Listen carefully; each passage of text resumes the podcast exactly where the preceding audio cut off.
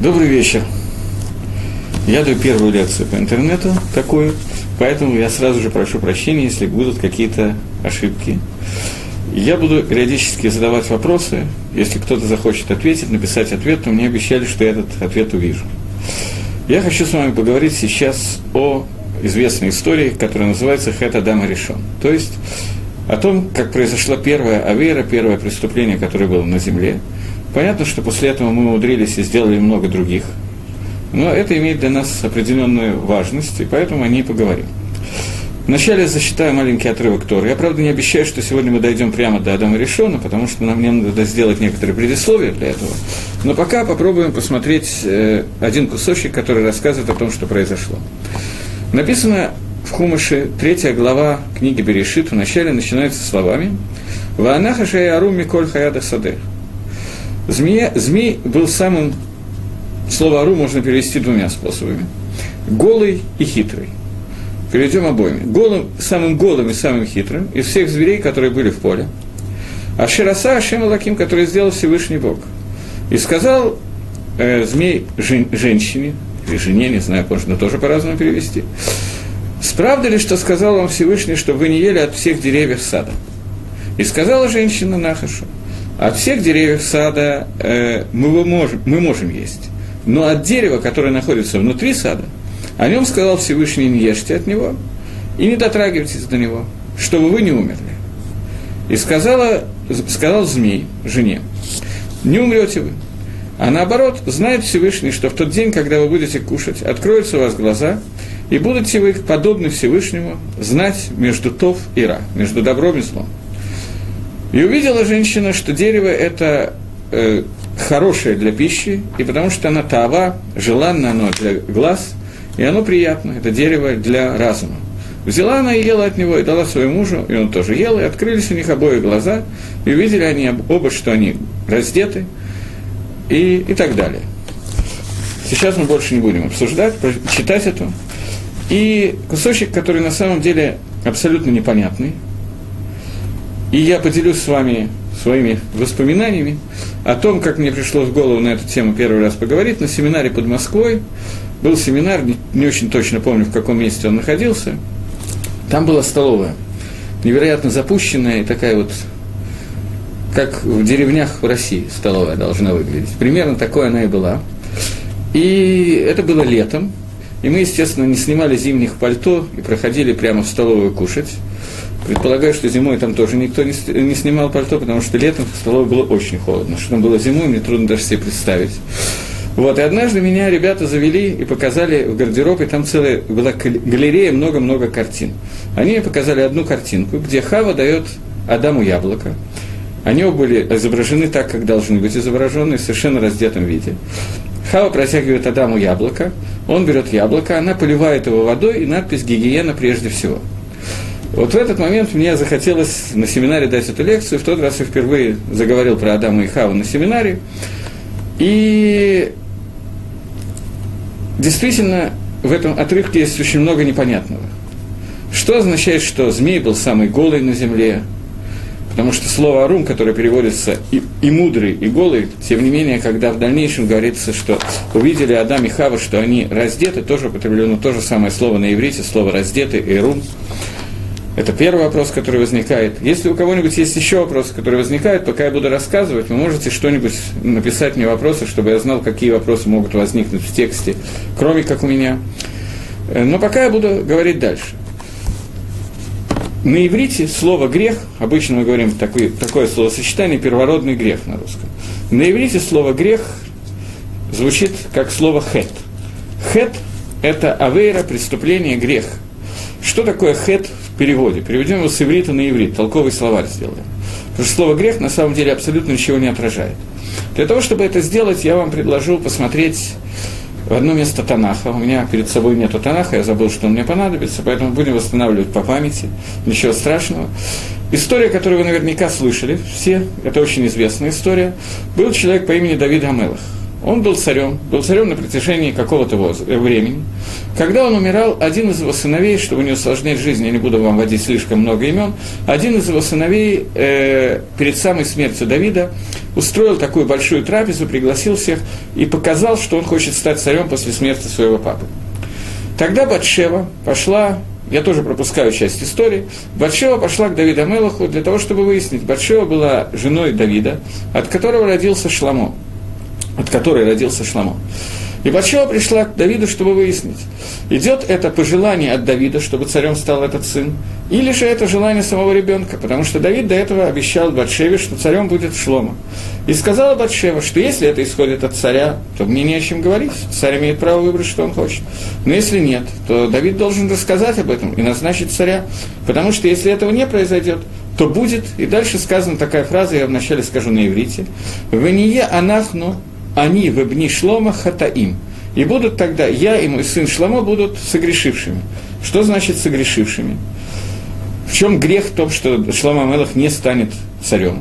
Раша в этом месте переводит в Ние хатаим, переводит Раша хасырим. Что значит хисарон? Хисарон – это слово, которое означает изъян, недостаток. То есть, если окажется, что вы э, что Давид не скажет, что царем станет Шламо, то царем станет другой сын. Давид сам планирует, чтобы царем был Шламо. Таким образом, у Шламо появится хисарон, недостаток, изъян. И если так, то получается ситуация, что будет хисарон, будет изъян в том, что хочет Давид Амелах. Таким образом, мы видим, что Раша переводит слово «хет» словом «хисарон» изъян. Таким образом, само понятие первородного греха мы должны переводить немножко иначе. Хет Адам Аришин переводится на русский язык хисарон изъян, который произошел, когда Адам и Хава ели от дерева познания. Это первое предисловие, которое надо сказать. Теперь Второе, я задам это в качестве вопроса. Я уже понял, что ответа я не получу и буду отвечать сам. Но тем не менее я задам в качестве вопроса. Может быть, кто-то знает, были ли какие-то авирот, какие-то хатоим, которые были в мире до того, как Адам и Хава ели от дерева познания добра и зла? Это вопрос, который после того, как я объяснил слово «хэт», вопрос должен быть более или менее понятен. Сейчас я его поищу, поясню еще. Мы только что с вами договорились перевести слово «хэт» словом «изъян». Другими словами, в тот момент, когда Адам и Хава ели от дерева познания добра и зла, произошел некий изъян в первичном плане творения мира. Вопрос, который я задаю, это вопрос, существовал ли какой-то изъян в мире по сравнению с предыдущим э, планом Творца, э, существовал ли какой-то изъян в мире до того, как Адам и Хава ели от дерева познания добра и зла. Это вопрос, который я вам задал. Я вижу, что пока нет желающих ответить на этот вопрос, поэтому попытаемся ответить самостоятельно. Хет, который сделал Адам и решен, был третьим по хатаим, которые были в мире. Но первые две авейры, первые два хета, которые произошли, первые два изменения, которые произошли в мире, они произошли задолго до того, как были созданы Адам и Хава. Это немножко парадоксально звучит, поскольку мы привыкли думать, и в общем, я так думаю, что мы правильно привыкли думать, что авейра, которая происходит, может произойти только в случае, если ее сделал человек – поскольку человек – единственное создание, которое обладает свободой выбора. На самом деле это не совсем так. Определенной свободой, определенной свободой выбора обладает не только человек, но и, например, ослик. У ослика существует важный вопрос, что ему сейчас делать – идти направо и кушать сено или налево и кушать сено. Но это единственная свобода выбора, которая может быть у животного. У человека есть еще одна свобода выбора, которая на иврите звучит «пхерахавшит». Свобода выбора между добром и злом, между тем, эмис и шекер, правдой и ложью и так далее, служить Гашему или нарушать замыслы Всевышнего.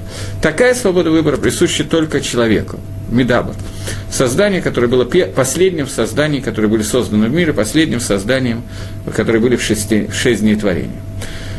И тем не менее я продолжаю утверждать, что э, были какие-то нарушения замысел, замыслов творения и до того, как человек был создан. Сейчас я попытаюсь пояснить на конкретных примерах, о чем идет речь. Может быть, в дальнейшем, если мы будем продолжать занятия, мы вернемся к каким-то другим вещам, связанным с творением мира. Но сейчас я хочу обратить внимание на третий день творения. В третьем дне творения, одиннадцатое предложение, я зачитываю. «В Йомар Элаким, и сказал Всевышний, Тече Гаарец Деша Эсов Мазрия Зера, пусть произрастет земля произведет земля, наверное, правильно сказать, э, траву семенную, которая производит семена, Эц при, асе при, дерево, дерево плод, которое делает плод, ламино по своему виду. Ашер зароба, в котором содержится семя. Аль-Гаарец и все это должно быть произведено на земле, и стало так. Здесь бы, по идее, надо было бы остановиться. Но Акодыш Барагу в Хумыше написал следующее предложение. После того, как написано «и стало так», написано еще одно предложение. «В это Гаарец Дешесов, и такида произвела земля зелень травную Мазрезера, та, которая производит семена, ламинейго по своим видам, в эц асепри, и дерево, которое делает плоды, ашер заробов, в котором содержатся семена по своим видам. Вейрай лаким китов, увидел Всевышний, что это хорошо. Вейериф и бокер ем шлиши. И был вечер, и было утро, день один. Я хочу Леадгиш подчеркнуть еще одно место, которое я только что прочитал, перед тем, как я на нем остановлюсь. «И сказал Всевышний произвести эц при асе при, дерево плод, производящее плод, это одиннадцатое предложение. И в двенадцатом предложении сказано, и произвела земля эц асапри, дерево, которое делает плод. Таким образом, получилось, что у нас есть две, два разных предложения, которые говорят в общем одно и то же. Поскольку написано в Торе «Вы Ехен», и стало так. Но при этом есть одно изменение, которое было в записи между 11 и 12 предложением, а именно – в одиннадцатом предложении был дан приказ земле, сказал Всевышний, произведи дерево, плод, производящее плод. И в двенадцатом предложении сказано, и произвела земля дерево, производящее плод. Говорят все наши комментаторы как один, и цитируют они Мидраш, просто плагиат, все списывают с одного и того же Мидраша, о том, что было распоряжение, чтобы земля сделала дерево, имеющее вкус плода. Но земля рассчитала – что сделать дерево, имеющее вкус клада, не имеет никакого смысла. И поэтому земля произвела дерево, производящее плод. Не дерево плод, производящее плод, а дерево, производящее плод. То есть, в чем разница? Изначально замысел Всевышнего был, чтобы вкус дерева и вкус плода совпадали. Если вкус дерева и вкус плода совпадают – то подумала земля, я сейчас не буду с вами выяснять, что значит земля подумала, я сам этого не знаю, я так честно скажу. Единственное, что здесь возникает вопрос, который любой человек обязан спросить, что я только что совсем недавно сказал, что любое нарушение замысла Всевышнего возможно только при одном условии, при условии, когда существует свобода выбора. У, нематериа... у такого материального недуховного организма, как Земля, не может быть никакой свободы выбора, потому что это набор минералов. Поэтому понять, что означает, что Земля ослушалась воли Всевышнего, это достаточно тяжело, чтобы как-то упростить это, я не знаю, насколько я упрощу, правда, при этом, но я скажу о том, что объясняют, о том, что Малах, ангел, который повелевал Землей, это было его, это, это он решил так, а не Земля. В чем состояло это решение? Я не, очень сильно уверен, что я чем-то упросил, потому что есть несколько мест, где говорится, что у ангелов тоже нет свободы выбора. Ответ на этот вопрос я на всякий случай дам, но не очень подробно в него вникая. Ответ на вопрос состоит в том, что у ангелов существует свобода выбора, которая с нашей точки зрения не является свободой выбора. Они находятся настолько выше нас, что мы здесь не можем увидеть никакой пхерехавши, свободы выбора. Но с их точки зрения какая-то свобода выбора есть. Какая и что, мы, естественно, этим заниматься не будем. Это не тема для такой лекции, о которой мы сейчас говорим. Это тема для совершенно других занятий. И тоже не уверен, что это является темой хотя бы где-то и когда-то. Поэтому мы эту тему опустим. Но земля ослушалась воли Творца по определенным причинам. Говорит Мидраш, что земля подумала о том, что если вкус дерева будет совпадать с вкусом плода, то в этом случае звери просто сожрут дерево, и дерево не будет существовать. Поэтому надо улучшить замысел Творца и сделать дерево, которое имеет вкус древесины, а не вкус плода. Я очень много лет как не пробовал дерево, но думаю, что оно действительно чем-то отличается яблони от яблоки и так далее.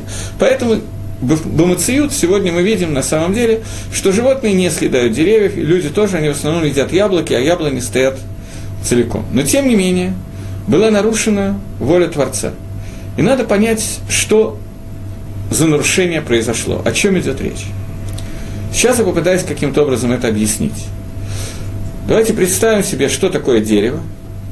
Давайте представим себе, что такое дерево и из чего оно состоит. Дерево состоит из корней, эти корни идут дальше, и в этих корнях появляется из корней вырастает ствол, из ствола ветки, из ветки уже получается плод. Таким образом, у нас существуют совершенно разные, принципиально разные части этого дерева. Нас сейчас интересуют две из этих частей, а именно ствол и плод. Они различны. В чем разница, которая существует между ствол, стволом и, э, и плодом? Плод – это результат. Ствол является проводником, который проводит соли, жидкость, влагу и так далее, которые нужны высосать, нужно их высосать из земли и дать ему питание для того, чтобы каким-то образом мог питаться э, плод, для того, чтобы плод мог вырасти. Таким образом, у нас существует процесс, ствол выражает процесс питания и результат. Результат – это плод. Я только сразу же хочу оговориться, что я сейчас говорю про один круг – После этого начинается второй э, круг. Что имеется в виду? Что плод падает, гниет или его съедают, в нем остаются семечки, семена, семена попадают в землю, из земли вырастает новый ствол, новый и так далее. Но в этом круге, о котором мы говорим, в этом гилгуле, скажем так, существует понятие ствола, которое является средством, и понятие плода, которое является результатом. Таким образом, прочитаем этот посук Торы немножко иначе. Я сразу же оговорюсь. Когда я говорю о подобных вещах, я никогда не говорю ничего от себя. Либо говорю только то, что я слышал от своих учителей, либо то, что я где-то читал. То, что я рассказываю сейчас, я не всегда буду называть макарот, источники, поскольку я предполагаю, что те, кто будут слушать лекции, если такие найдутся, они не будут смотреть источники. Во всяком случае, не все источники, которые я привожу. То, что я говорю сейчас, написано в книге Магараль. Мораль объясняет, что существует средство, я перевожу это на русский, Мораль не знал русского языка, так я предполагаю, во всяком случае, книга она стояла исключительно на иврите. Мораль пишет о том, что существует средство и цель. Результат, при – это результат, и средство – это ствол. Теперь представим это на немножко более духовном уровне, или еще более материальном уровне, как нам удастся лучше это сделать. Существует результат, и существует работа. Работа и результат – они должны были быть созданы в том виде, что вкус у них абсолютно одинаковый. Другими словами, схар и авода, я специально сказал это на иврите, а теперь переведу на русском, награда и работа должны обладать одним и тем же вкусом. Сегодня некоторые из нас могут обратить внимание, что это не так. Приведем это на более простом примере. Существует какая-нибудь тяжелая работа, за которую человек получает зарплату – Возьмем пример какой-нибудь тяжелой и не самой приятной работы. Человек устраивается уборщиком в общественном туалете и должен каждый день помыть определенное количество унитазов. Ему эта работа не доставляет столько удовольствия, сколько доставляет получить зарплату после нее. Может быть, кому-то доставляет. Но есть люди, которым не доставят это. Так мне кажется. Любая другая работа на самом деле тоже так. Нету работы, которая бы дала нам те же результаты, такой же ганау, такое же удовольствие, как зарплата. И обычно принято считать, что это все согласны с этим, мало людей, которые будут спорить с таким моментом. Но при этом обычно считают, что это связано совершенно с другим, с психологией человека. И это верно, это связано с психологией человека. Но психология стала такой, потому что было, из, был изменен замысел Творца. То есть я хочу подчеркнуть, изначальный замысел Творца во время творения мира состоял в том, что в мире – состоит в том, что в мире нету мне продолжать? Состоит в том, что в мире нету сейчас э, удовольствия, которое мы получаем, не соответствует, не соответствует тому, что мы э, делаем. То есть человек получает зарплату. Я привел это на примере зарплаты. Человек, который получает зарплату, он получает зарплату за ту авойду, которую он сделал. Наш мир назван Алам Авойда. Что такое Алам Авойда? Мир работы. Мы говорим о том, что существует Ойлам Азе и Ойлам Аба. Этот мир и мир грядущий. Мир грядущий, что это такое, мы не знаем. Об этом сказано, что Афилу Айн Нави Лорает Захус Шем Золотеха. Даже глаз пророка этого не видел, кроме Всевышней тебя. Единственный, кто это знает, это Всевышний. Но мы знаем, что это мир, в котором нам положена награда, и награда этого мира Алам Габа – это та авойда, будет идти за ту авойду, за ту службу, которую мы сделали в Алам Азе. В этом мире мы делаем различные поступки, которые должны привести к нашей награде. Эти поступки могут доставлять нам удовольствие, и очень часто доставляют нам удовольствие. Но нам сообщают о том, что это удовольствие несопоставимо с удовольствием от награды, которую мы получим.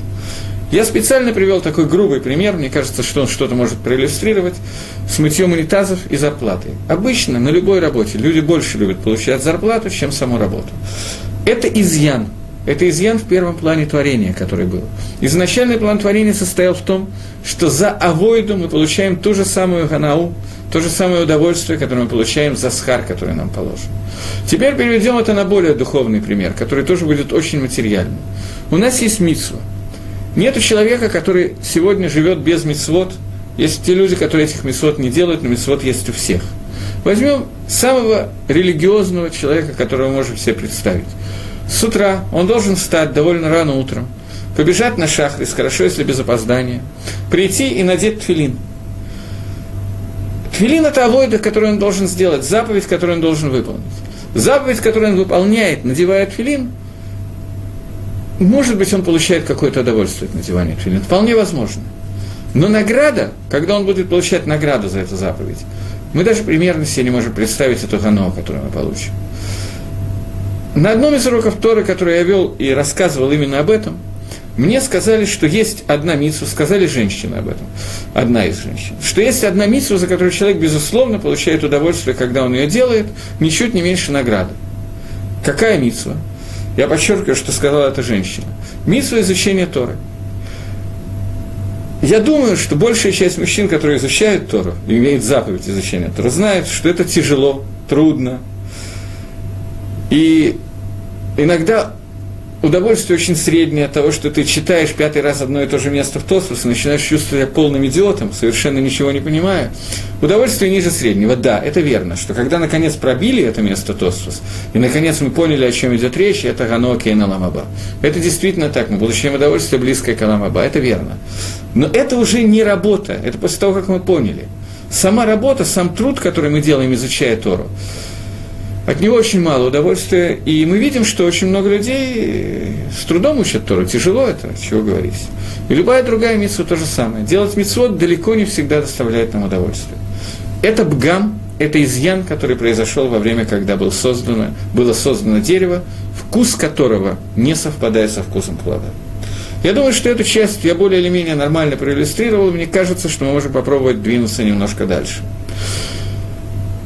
Нам нужно это пока оставить в резервах в каком-нибудь файле, где это останется у нас в памяти, потому что нам придется к этому вернуться, когда мы будем говорить, вернемся к разговору про Адама и Хаву и о том, как они ели от дерева познания от Брайзла. Для того, чтобы тем, кто хочет заинтересоваться этой лекцией, было чем заняться, подумайте, пожалуйста, каким образом то, что мы читали и рассказывали только что, отразится на Адама и Хава и на то, как они ели от дерева познания добра и зла. Макешер, какая связь между этими двумя явлениями?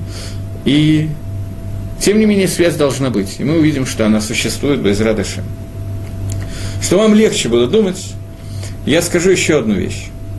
Что когда Всевышний творил Ган, делал этот сад, и вырастали деревья в, сад, в, саду, в саду, он сказал, и произрастет земля дерево, при асепри. Дерево, плод, производящий плод. Слово дерево стоит в единственном числе. То есть все остальные деревья сада, о которых идет речь, они имели тот же, они изначально не планировались быть созданными так, так, что ствол имел тот же вкус, что плод. Это нормальные деревья, которые мы видим сегодня. Было одно дерево, или один вид этого дерева, я не знаю, но было одно дерево, которое имелось в виду создать таким образом, что плод и дерево должны иметь один и тот же вкус. Больше таких деревьев не планировалось создать. И это то дерево, о котором в дальнейшем Всевышний сказал следующую фразу. А именно, секундочку,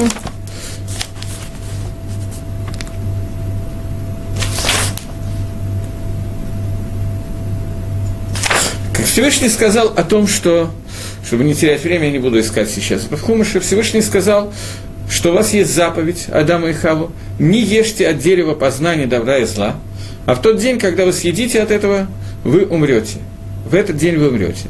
И говорит Раша, и Мидраш говорит то же самое, что речь шла о том самом дереве, которое было создано с гамом, с изъяном, о котором мы только что говорили. Поэтому в дальнейшем, когда Адам и Хава ели от, от плодов этого дерева, в них должен был войти тот изъян, о котором мы сейчас говорили, и нам надо будет разобраться, как он вошел и что это значит. Это первый бгам, первый изъян, который произошел во время, когда Адам и Хава ели от дерева познания. Давайте двинемся немножко дальше и попытаемся понять еще одну вещь. Знает ли кто-то из вас о том, какое было второе изменение замысла Всевышнего в творении мира? Было еще одно. Адам и Хава их еда от дерева познания добра и зла – это третье. Сейчас мы займемся вторым, которое тоже очень важно для того, чтобы понять Хет Адама. Если кто-то знает, то можете написать. Но пока вы пишете, я вынужден все равно говорить, так что, наверное, даже я не вижу необходимости писать, потому что я все равно скажу до того, как вы напишете. Э, есть еще один момент в четвертый день творения. До сих пор мы разбирали третий день творения. Теперь нам надо обратиться к четвертому дню творения. До того, как мы к нему обратимся, я хочу обратить ваше внимание еще на одну вещь. Начнем с первого дня творения. Вначале сотворил Всевышний небо и землю, земля была пустая и нестроена, и сказал Всевышний, стал свет, и стал свет, и был Всевышний свет, и т.д. и т.п., и назвал свет днем, а тьму назвал ночью, и был вечер, и был утро, день один. Потом второй, потом третий, и, наконец, начинается четвертый день. И в четвертый день нам начинает рассказывать про то, что было сотворено в четвертый день.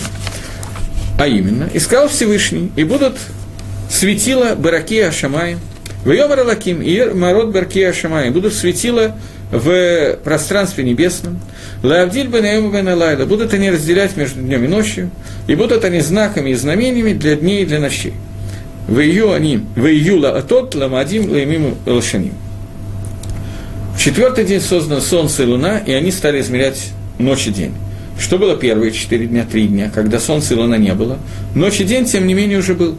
Таким образом, мы видим, что ночь и день не связаны с понятием Солнце и Луна до четвертого дня. Начиная с четвертого дня связаны. Это сам просто обратить внимание на это. Может быть, нам это в дальнейшем понадобится, может быть, нет, зависит от настроения. Но пока мы обратим внимание на то, что здесь произошло. И, сказал Всевышний, будут светила в, э, в пространстве небесном, чтобы отделять между днем и ночью.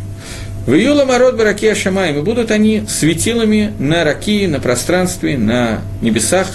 Лаир аль чтобы светить на землю, в Иехен, и стало так. Теперь обратите внимание на два предложения, которые нам надо внимательно прочитать. В Ясал Лаким, Эшне Марода Гдалим. И создал Всевышний два светила Гдалим, большие. Это Меора Гадоль, Лемемшела Даем, это Меора Катан, Лемемшела Далайла.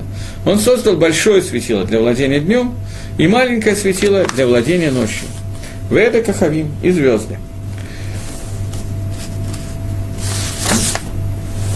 Даже одно предложение, а не два, в котором есть одно несоответствие, на которое обращают внимание наши комментаторы.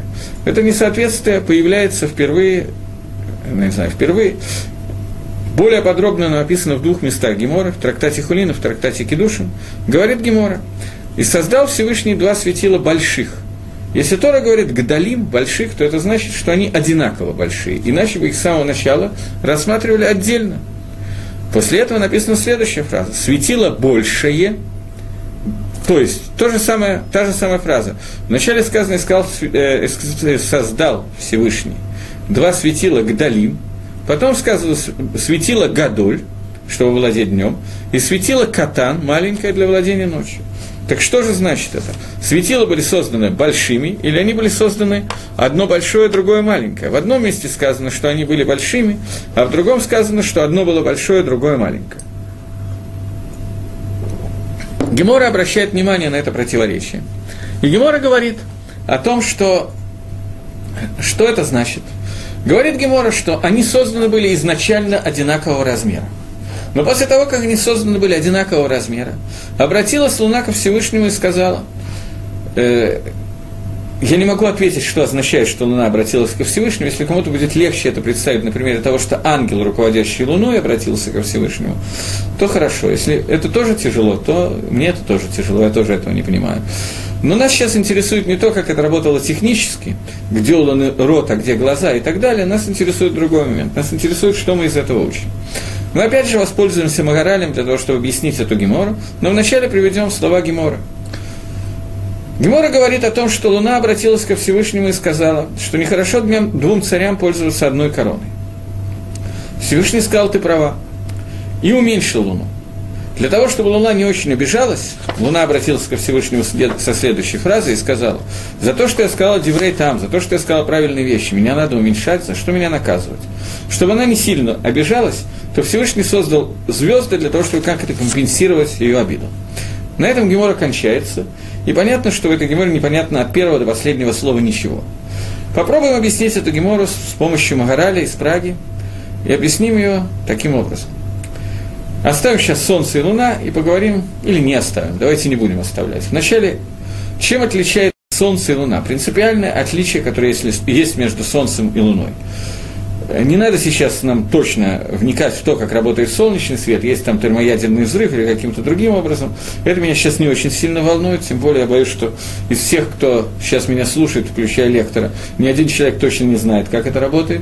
Еще одно предположение о том, что солнце горячее, луна холодная, мы тоже оставим на минутку в покое, хотя оно ближе к цели.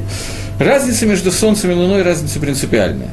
Свет, который дает солнце, это собственный свет, который идет допустим, путем термоядерного взрыва, который там идет постоянно и так далее, идет какая-то термоядерная реакция, водород постоянно, два тяжелых водорода сливаются вместе и превращаются в один легкий гелий или еще каким-то образом. Но в результате всего этого э, вырабатывается невероятное количество энергии, световой и тепловой энергии, и Солнце дает свет и тепло, и иногда очень жарко. Сегодня в Иерусалиме в районе 40 градусов, даже очень можно ощутить, что Солнце действительно дает свое тепло ночью, становится чуть-чуть прохладно, надо сказать, не намного, но тем не менее становится, и тогда мы видим, что Луна и Солнце светят по-разному. Но в чем разница между этими свет, двумя видами света? Свет Солнца – это собственный свет, свет Луны – это отраженный свет. Другими словами, Солнце дает собственный свет, а Луна отражает свет Солнца. Это разница, которая в терминах Торы и в терминах Кабалы принято говорить, назвать Солнце Машпия, влияющий, Луна Микабль, принимающий влияние. Весь этот мир создан таким образом, что в мире нету ничего построенного по другому принципу. Всегда среди двух объектов один машпия, второй микабль. Один влияет, другой принимает влияние. Это начинается грубо с семьи, на иллюстрации, начинается это гораздо раньше, но мы проиллюстрируем это. В нормальной человеческой семье муж должен лашпия, жена должна принимать влияние. Машпия и Микабль. Захар и Накева, мужчина и женщина. Понятно, что когда мы говорим про Машпи и Микабль, мы всегда говорим, что Микабль, тот, кто принимает влияние, он передает влияние дальше. Луна отражает солнечный свет и влияет на нас, передает влияние Солнца на нас. Женщина, жена, она принимает мужа, после этого она рожает ребенка. Она влияет на следующий круг, на следующего ребенка. Следующий круг, она его рожает, он, он весь выходит из него. Микабль превращается в Машпия и превращается в очень сильного Машпия. Но в том круге, одном круге, одном гилгуле, о котором мы говорим, Машпи и Микабль выражается всегда. Один Машпи, а второй Микабль. Солнце и Луна, Солнце ведь тоже принимает какое-то влияние, оно принимает влияние Творца, грубо, и передает его дальше. Но на том круге, о котором мы говорим, на том Гилгуле, который нас сейчас интересует, Солнце и Луна – это Машпи и Микабль. Учитель и ученик. Ученик, который сидит в классе и слушает, как учитель ему э, что-то объясняет, одновременно играет в крестики-нолики и не слышит половину того, что ему говорят, он микабль. Учитель, он машпия. Теперь мы можем немножко иначе увидеть эту ситуацию. Кодом Коль, прежде всего, нужно понять, что весь наш мир – это самый большой микабль, который можно себе представить. Весь наш мир, его основная работа – принять то, что хочет нам дать Творец. Что, что нам хочет дать Творец. И что именно – э, солнце греет. Кто-то мне написал, что солнце греет. Действительно, солнце греет, и то, что я объясняю, я объясняю, что то, что солнце михамым, то, что солнце греет, это и есть гашпа, которое дает солнце. То влияние, которое солнце дает на нас. Это самостоятельное влияние. У Луны этого влияния нету, потому что она, не, она только принимающая начало. У, него нету, у Луны нет ничего своего в смысле гашпаю, в смысле влияния. Когда мы говорим о контакте между миром и Творцом, то мир принимает влияние Творца. Это основная работа, которая есть у мира. И мы, люди, в первую очередь, должны принимать это влияние. Это наша работа в этом мире. Ликабель – то, что нам дает Творец. Эта кабала, которую мы делаем, она идет не только в том, что мы принимаем, мы должны передать дальше. И это часть Микабеля, которая есть.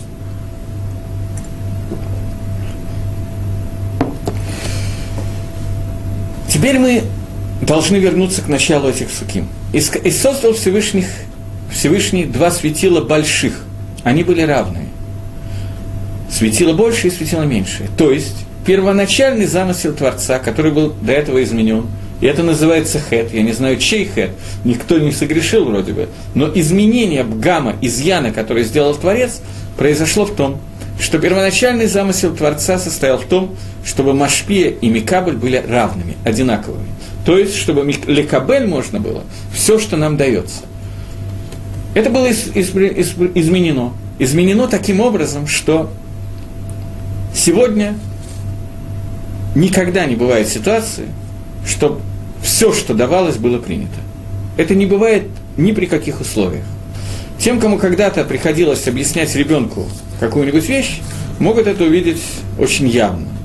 Учитель в классе, когда он объясняет в классе, в хорошем классе, то класс воспринимает примерно 20% информации из того, что дается.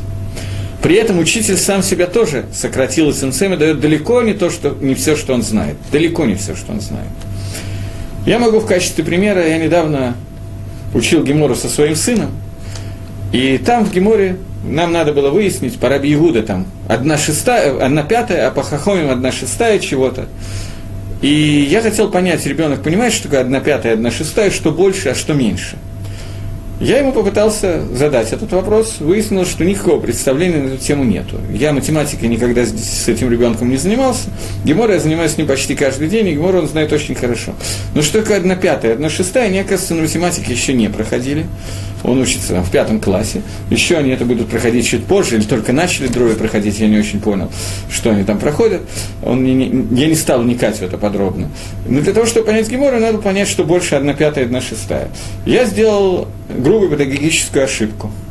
Я нарисовал ему круг и попросил разделить круг, круг напополам.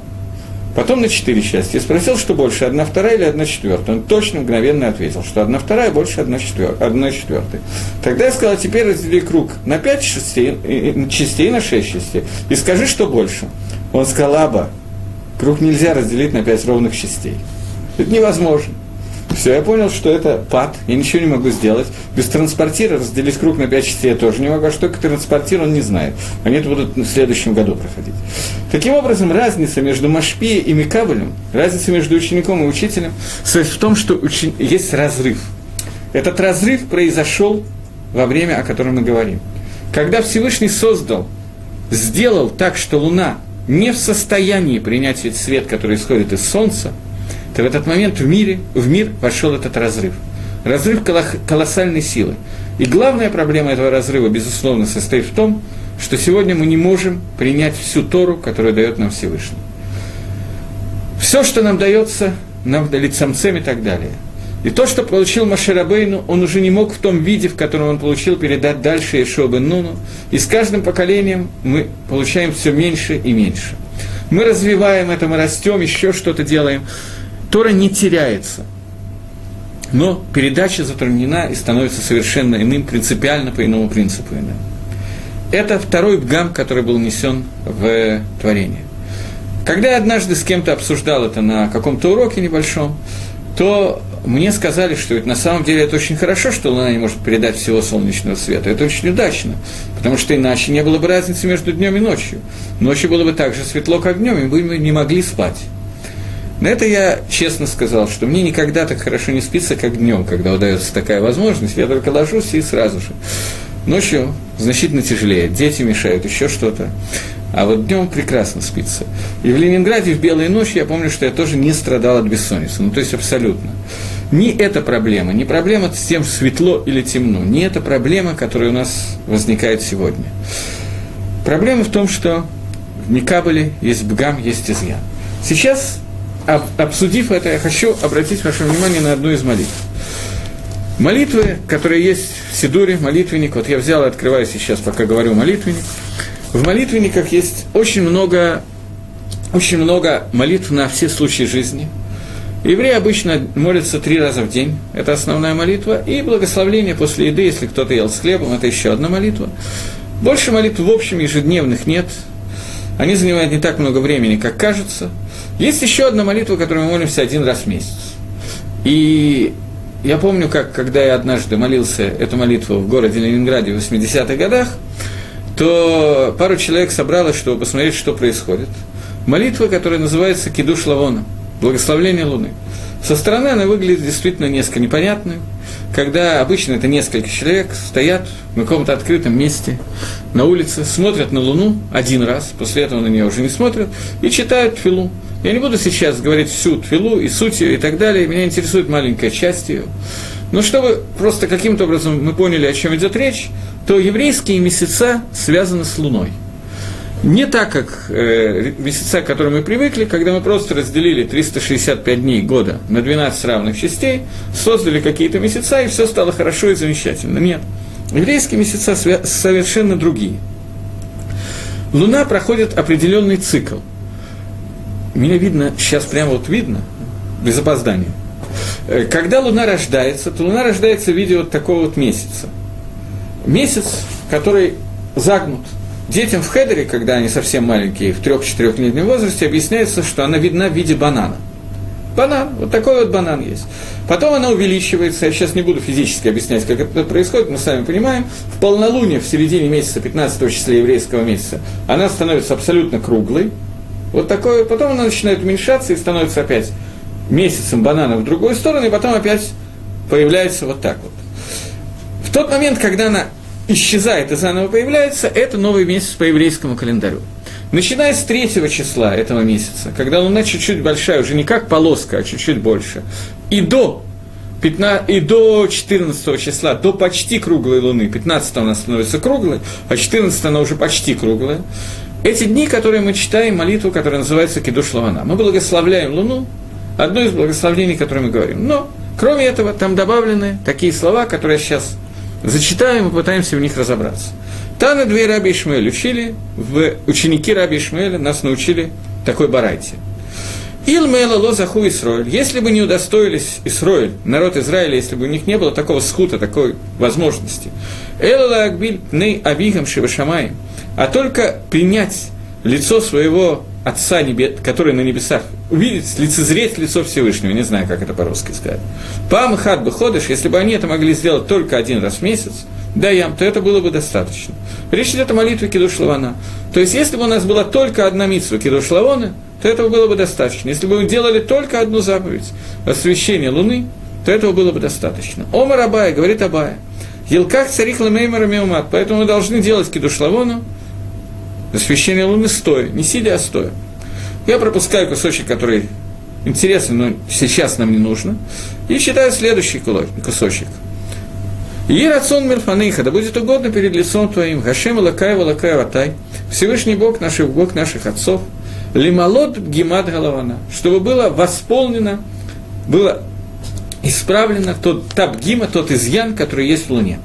Велоя башум миют, и чтобы у него не было никакого уменьшения – чтобы уменьшение, которым была уменьшена Луна, исчезло. Вие ор голована киора. И пусть будет свет Луны, как свет Солнца. Киор шиват имя береши, чтобы он был такой, как он был в семь дней творения, кодом шайта, кодом что, который был до того, как она была уменьшена. То есть, мы молимся Всевышнему о том, чтобы Луна превратилась в ту Луну, которая была до ее уменьшения. Шинамар, как сказано, Эштега Марод Гагдалим, что Всевышний создан два светила большими, равными. Вайткаем Бану, и тогда будет нами осуществлен тот посук, который написан Микреша Кату, Обыкшу от Хашема Лакейхова Давид Малкамаме. И искали они Всевышнего Бога и Давида царя Амен. Что говорит эта молитва? Она говорит о том, как мы молимся, как мы просим Всевышнего восполнить тот изъян, который сегодня есть у Луны. То есть, мы молимся Творцу о том, чтобы Луна была такая, как она была кодом Миюта, до того, как она была уменьшена. То есть, мы молимся Всевышнему о том, чтобы Машпия и Мекабль были равными, чтобы мы могли принять все, что хочет нам дать Творец. Потому что сегодня у нас нет этой возможности, мы ее потеряли. И очень маловероятно, что она будет когда-то восстановлена без нашей авоиды, без, нашего, без нашей работы, потому что весь мир создан для того, чтобы мы работали в этом мире. Теперь вернемся на некоторое время к первой авере, к первому хету, о котором я говорил. Хет, который состоял в том, что земля произросла, произрос, вырастила, вывела из себя. Э, земля сделала дерево, которое производит плод, а не дерево, имеющее вкус плод, плода. Что это означает? Мы уже это обсудили, но я хочу сакцентировать внимание еще на одном. Наши мудрецы учат нас о том, что мир создан изначально незавершенным и, несовер... незавершенным и несовершенным. А Кодыш Барагу, когда сотворил мир, он сотворил его таким, что мир должен быть изменен и приведен к тому состоянию, ради которого он сделан. А Кодыш Барагу Всевышний, благословен он, создал этот мир и создал в мире человека. Человек должен произвести какие-то действия для того, чтобы изменять мир. Это его задача. Эти действия – это Тора, Митсус, хорошие поступки и так далее, и так далее. Другими словами, человек является шутафом, компаньоном Всевышнего в этом мире. Все, что мы делаем, мы должны направить для того, чтобы помочь Творцу. Творец не нуждается в нашей помощи, но я сейчас не могу обсуждать, зачем это нужно было Творцу. Это интересная тема, может быть, может быть мы когда-нибудь ее обсудим. Но Акодыш Баругу сделал нас своими компаньонами для того, чтобы мы завершали этот мир. И это суть того, что называется работа в этом мире авоида на иврите. Той авоиды, которую мы делаем, цель ее сделать, привести мир к состоянию, которое от мира требует Всевышний. Для этого мы созданы. И это наша суть. Теперь представьте себе ситуацию, человек, который это понимает, знает, и вся жизнь, которая направлена на то, чтобы сделать какие-то действия, которые помогут в этом направлении. Сделать авойду и завершить этот мир. Он этого больше всего на свете хочет. И вот он делает эту авойду. Какое удовольствие, какое удовольствие он должен от этого получать? Можно вообще себе представить большую ганау, большее удовольствие, чем это? Трудно. При этом я думаю, что есть очень ограниченное количество людей, которые получают удовольствие от того, что мы делаем мицвод. Очень ограничено. Получают, но не на очень высоком уровне. Я неправильно сказал, я нехорошо сказал. Но, тем не менее, это удовольствие невозможно сравнить с тем, каким оно должно быть. Связано это с тем, что в мир вошел изъян. Наша авойда, в принципе, не приносит наш, нам удовольствие как плод. Потому что плод и работа, они разорваны друг от друга – их вкусовые качества отличаются. Это первое. И второе – Машпия и Микабль. Мир создан с изначальным замыслом того, что мы можем получить все, что хочет нам дать Творец. Мир создан таким образом, что среди нашего мира, внутри этого мира, все, что мы хотим кому-то дать, принимающее начало может получить. Сейчас это не так. Это не так. На всех уровнях мы можем видеть, что это не так.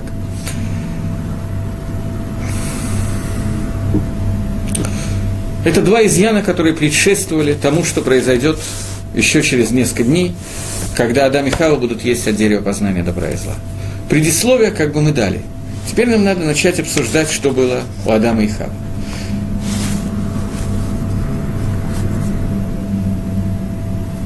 В шестой день творения Всевышний сотворил Адама. Говорит Мидраш, даже можно сказать не Мидраш, а вначале начнем с посука – Ваеврай лаким да адам бецалму, бецелам лаким бараото, захарвен кива бараотам. И сотворил Всевышний человека. По своему ценному, по образу своему сотворил их. Мужчины и женщины он их сотворил. Здесь написано о том, что говорит Мидраш, Гемора и Рубин, Гемора Ксубас, в двух местах Гемора использует это и говорит, что изначально Адам и Хава были сотворены одним целым, и вначале Хава, потом Хава была отделена от Адама. Изначально Адам и Хава были единым лицом. Что это значит? Значит, что их духовная сущность была идентично совпадала. А Кодыш Барагу их разделил. Разделил их на два вида. На два вида, о которых мы только что долго говорили, когда говорили про Солнце и Луну. На эту тему можно поговорить подробнее, но это не совсем то, о чем я хотел говорить, поэтому я скажу два-три слова на эту тему, не больше. Когда мы говорили о солнце, солнце и луне, мы сказали, что есть Машпи и Микабель, есть дающее и принимающее. Адам и Хава, мужчина и женщина, это дающие и принимающие. Изначально они были сотворены идентичными в одном лице, и они были разделены для того, чтобы мы могли лашпи или кабель, для того, чтобы мы могли контактировать. На самом деле эти отношения между мужем и женой, когда муж дает жене, и наоборот, эти отношения, которые происходят между ними, эти отношения, которые происходят во всем мире. Весь мир состоит из контактов между мной и тем, что находится вовне. Муж и жена – это тот же самый контакт. Всевышний дает им броху, после чего наводит сон на человека, разделяет их, и вот появляется Хава как отдельное лицо. Заповедь не есть от дерева познания добра и зла. Адам пореш, э, получил до того, как была создана Хава, до того, как Хава стала отдельным лицом, и она получает эту заповедь в пересказе от Адама решен. Когда Адам говорит, что Всевышний запретил нам есть от дерева познания добра и зла. Адам сделал одну ошибку, за которую его немножко ругают. И сейчас мы коснемся этой ошибки. Давайте еще раз обратимся к тексту о том, как Нахаш начинает разговаривать с Хавой. Нахаш был самым хитрым, умным, раздетым из всех зверей, которые были в саду, которые сделал, извините, э, из всех зверей, которые создал Всевышний. И сказал он женщине, правда ли, что сказал Всевышний, не есть от всех деревьев сада? И сказал женщина Нахашу, от, от деревьев сада мы можем есть, но от дерева, которое внутри сада, читаем внимательно, о нем сказал Всевышний, не ешьте от него и не прикасайтесь к нему, чтобы вы не умерли. Всевышний издал запрет о том, что нельзя есть от этого дерева. Хава в пересказе от этого запрета говорит нам, что нельзя есть и касаться этого дерева. Хава добавила, на самом деле добавила не она, добавил э, Адама Решон. Адам Решон первый человек – сказал о том, что женщины, он, он, вероятно, лучше, чем мы, а может быть, также понимал, что такое женщина. Он сказал о том, что женщина создание более легкомысленное, чем мужчина. Колот рожь. Поэтому нужно устражить для нее, сделать так, чтобы она не только не ела, но и не касалась, для того, чтобы этот соблазн был больше, и мы не могли есть от дерева познания добра и зла, не пришли к этому никаким способом. Поэтому, чтобы этого не произошло, то сказал Адам Хави, что тебе нельзя не только есть, но и прикасаться к дереву. Мы знаем, те, кто знает немножечко Тору, знаком с Мецвод, знают, что у нас есть Тарьяк Мецвод. 613 заповедей, из них 365 заповедей «делай», и, «не делай», и 248 заповедей, наоборот, «делай». И тогда внутри этих заповедей Рабонан вокруг них – построили нам ограду, для того, чтобы мы не нарушили какую-то заповедь, то Рабонан сделали очень много оград вокруг заповедей, чтобы запретить нам еще что-то, еще что-то, потому что иначе мы случайно нарушим какую-то из заповедей Торы. Например, в шаббат нам нельзя делать какие-то работы. Поэтому нам запретили переносить с места на место вещи, с помощью которых обычно мы делаем работы. Например, какой-нибудь, я не знаю, мне сейчас не придумать какой-нибудь прибор, который связан с спички. Спички, которой мы зажигаем огонь. Тора запретила нам э, зажигать огонь, но Тора не запретила нам переносить спички с места на место. Рабонан запретили нам трогать спички, потому что случайно можно ее зажечь. Это одна причина. Вторая, вообще зачем их трогать, если с ними ничего нельзя сделать, и так далее, и так далее. Таким образом, получается ситуация, что Рабонан добавили к заповеди Торы довольно много различных вещей, и добавили это для того, чтобы мы, не дай Бог, не приступили к заповеди Торы. Адам сделал, на первый взгляд, то же самое.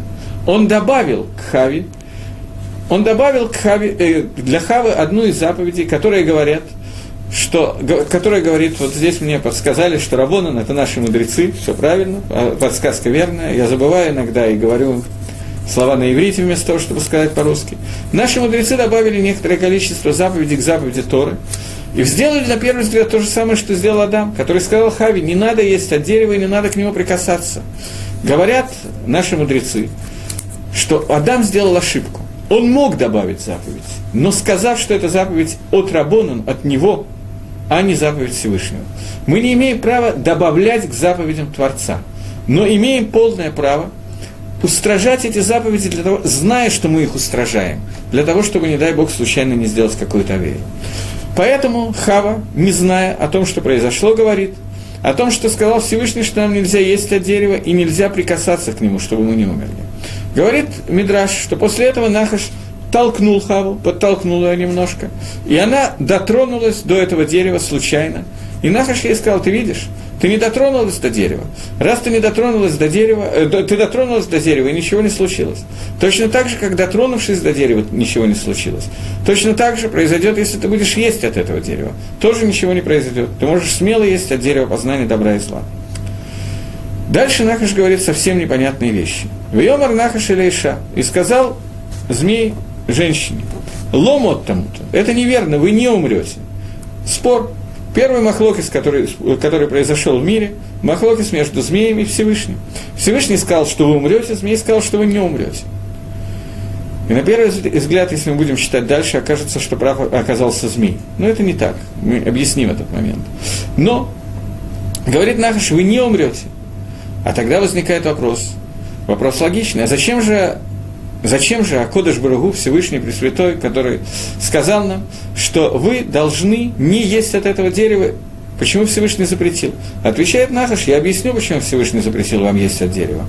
Киеда и лаким, знает Всевышний, кибайома халхейха мемену, что в день, когда вы будете есть от этого дерева, ни в какой нейхам, откроются ваши глаза, воисам ки и лаким еде тофвара, и станете подобно Всевышнему знать тофвара. То есть, у Всевышнего была причина, по которой он запретил вам есть от этого дерева. Я сейчас объясняю только самый пшат, только самые простые объяснения псуким, перевод с некоторым минимальным количеством комментариев. В следующий раз без Радаше мы должны обсудить более подробно, так как мы обсудили Солнце, Луну, и так же, как мы объяснили дерево, которое было выращено, что происходит более глубоко, тоже используем Магарали, еще кого-то, Рамхаля, но вначале просто объяснение, простое объяснение, что произошло. И так говорит Нахаш женщине, что в тот момент, когда вы будете есть от этого дерева, откроются у вас глаза, и вы будете подобны Всевышнему, вы будете знать топ вора. Мидраш говорит совершенно непонятную вещь. Говорит Мидраш, что Всевышний сам сказал Нахаш Хави, Всевышний сам ел от этого дерева, и поэтому он смог сотворить мир. Если вы будете есть от этого дерева, вы тоже сможете сотворить мир. Будете знать топ вора и сможете творить миры. Окей, поговорили. Диалог, который требует объяснений, безусловно, сегодня объяснений более глубоких не будет. Пока мы продолжим дальше и увидим, что происходит дальше. Ветерага Иша, и увидела женщина, китов гаэцламиахаль, что дерево, оно приятно, хорошо оно для еды, Ватавагил и и оно приятное для глаз. Венехмат лагаскиль, и оно хорошее, приятное, нехмат, приятное оно для лагаскиль, для разумения, для понимания – и вот она берет миприё от этих плодов, в этахаль, и ест их. Ватитен гамла иша и дает своему мужу вместе с ним, и он ест. Мидраш говорит, что одновременно с этим она дала всем животным, которые были созданы и существовали в Ганедане, они тоже покушали от этого дерева добра, познания добра и зла. И Бгам, изъян, который вошел, в чем состоит этот изъян, будем обсуждать в следующий раз, он зашел абсолютно всюду, он зашел во все, во все творение, всюду, где возможно было, появился изъян. И я хочу обратить ваше внимание на совершенно непонятную фразу. Нахаш говорит вещь, которая выглядит несколько шизофренической. Всевышний ел от дерева познания, и поэтому он смог сотворить мир. Говорит женщина. Говорит дальше Тора. И увидела женщина, увидела жена, что дерево, оно хорошо для пищи, прекрасно для глаз, трава для глаз, и главное, для разума очень приятно. Только что и сказали абсолютно шизофреническую вещь. Гашем, покушал от этого дерева, потом он смог сотворить мир. И она видит фактически, что это стоящее дело покушать от этого дерева. После этого она дает мужу, муж тоже ест. Однажды на этой лекции, на семинаре, вот как раз в тот раз, когда я увидел, как Хава мыла э, плод дерева, яблоко от дерева познания добра и зла, потому что гигиена прежде всего, э, я услышал потрясающий комментарий я на самом деле много комментариев, не буду все их пересказывать, слишком много чушь тут будет. Но я слышал потрясающий комментарий о том, как могла жена дать мужу, и он тоже ест. А он-то зачем ел? Она, ладно, она нахаш ее говорил. А каким образом муж ел? Что его угораздило есть от дерева познания добра и зла? И этот вопрос, который я задал, и мне ответили на этот вопрос самыми разными способами. Я получил несколько ответов. Самый потрясающий ответ, который я получил на этот вопрос, что она сказала, что если он не будет есть от дерева познания добра и зла, то она с ним не ляжет в кровать. И Адам так вот хотел, что он не выдержал и тут же скушал от дерева познания добра и зла. Я думаю, что надо и Адаму, и Хаву несколько своеобразно воспринимать, если можно такой комментарий каким-то образом учитывать. Фактически я задал вопрос, и ответ на этот вопрос мы должны э, будем получить на следующем занятии, когда мы будем обсуждать это. Давайте сформулируем еще раз вопрос. Вопрос, что именно увидела женщина, когда она ела от этого дерева? Она увидела слова Нахаши, и они ей понравились. Это первое. И второе, каким образом Хава могла говорить Адама есть от дерева познания добра и зла. Это два вопроса, на которых мы останавливаемся, и основной наш вопрос – это что произошло после этого.